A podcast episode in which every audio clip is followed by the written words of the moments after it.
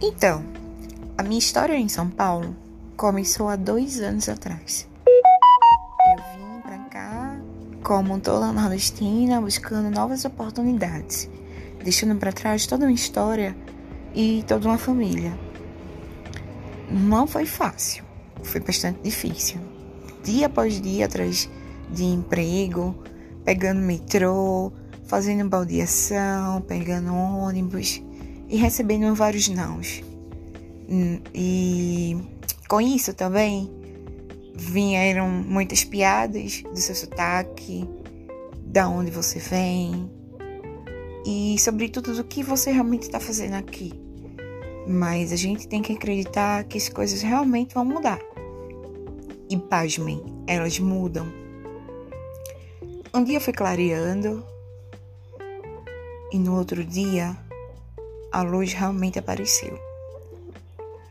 Uma oportunidade que eu jamais tive na vida e jamais poderia dizer não.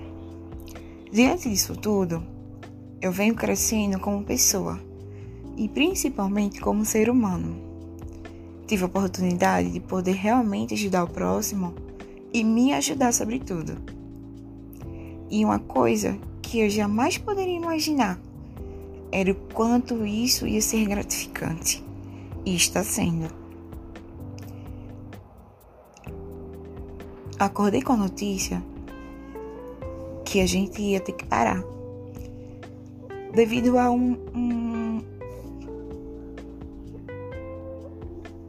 um sintomas que alguém sentiu, não me recordo aonde, e que foi passando para um, passando para outro.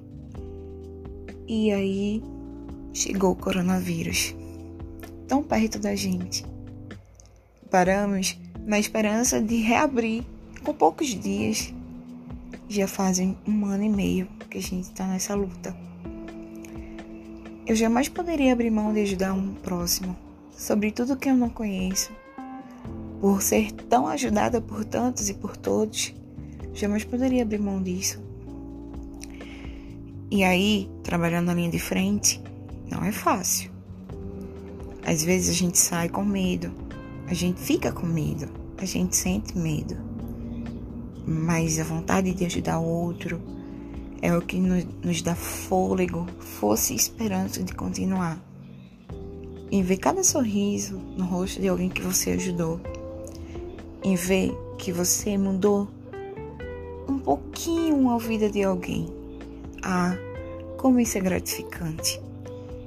Quero compartilhar com vocês momentos do meu dia a dia, histórias engraçadas e tristes, momentos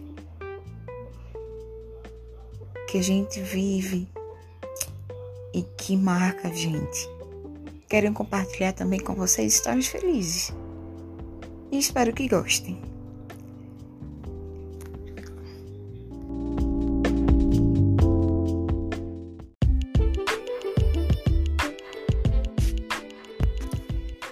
Esse episódio eu vou separar especialmente para época que eu vivi na República.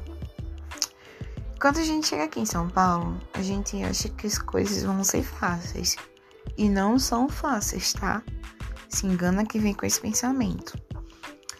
E aí eu tive que morar numa república. Eu me mudei para a República lá na Agostinho Gomes, no bairro de Piranga. O bairro, ele é fantástico, maravilhoso, muito calmo e pacífico. E a república onde eu morei, nossa, era a república, uma agitação, gente de todo lugar, de todas as idades, de todos os jeitos. E onde eu, onde eu fiquei, tinham 30 pessoas que compartilhavam uma casa de cinco quartos.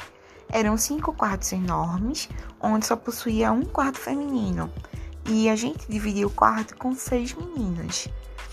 Tinha a Andrea, a Bruna, a Vitória, a Yasmin e tinha também algumas meninas um pouco diferentes que rodavam na República, né? Porque a rotatividade lá era muito grande. Então a gente teve várias experiências dentro de oito meses, que foi o tempo que eu passei lá. E é muito louco, gente, você morar numa república com todo tipo de gente. A gente todo dia tem uma história diferente para contar. E assim, todo mundo era afastado da família praticamente. Então, a nossa família era os moradores da república. A gente era muito unido. Era praticamente uma família. Tinha as brigas e desavenças por questões banais. Porque alguém pegou meu doce na geladeira, porque alguém comeu meu pão, porque alguém lavou os pratos com a minha bucha. Tudo isso era motivo de furdunço. Mas era muito legal. E depois que me mudei da República, confesso que às vezes me bate uma saudade. Uma saudade de sentar com as meninas da República para comer esfirra. Uma saudade de xingar uma outra, sabe? É, são coisas que a gente só vem dar valor depois. Hoje a gente ainda possui um grupo do WhatsApp, mas não é a mesma coisa. Cada um meio que foi pro seu lado. Mas a gente continua se achando como uma família, porque a gente construiu vínculos aqui e vínculos muito fortes. Para vocês terem ideia, a Andrea é a mãezona do rolê. É a que cuidava da gente. Não podia um adoecer que ela já ficava preocupada. A Bruna, ela era a descolada. Era a inteligente que sabia de tudo. Nossa, que inteligência, gente. A Vicky, ele, ela era, na verdade não, ela é um menino em transição. A Vicky é maravilhosa. Na realidade, o Vicky porque se ela escutar esse podcast eu tratando ela assim, ela vai ficar PT. Vicky, te amo, amor. Não fique PT comigo. A Yasmin, eu acho que ela não vai conseguir ouvir esse podcast. Mas se ela ouvir, nossa, Yasmin, você era loucona do rolê. Você não deixava ninguém dormir. E ficava super chateada porque a gente abria a porta e xingava nós. Mó louca, hein? Mas, gente, esse podcast de fato, com esse título de vocês, foi só para dizer o quanto eu sinto a falta de vocês e o quanto cada uma de vocês é importante, o quanto vocês agregaram na minha vida. Vocês não têm noção. Eu amo a cada um. E enquanto eu estiver por aqui, contem comigo. Disso vocês podem ter certeza. Um beijo no coração de vocês.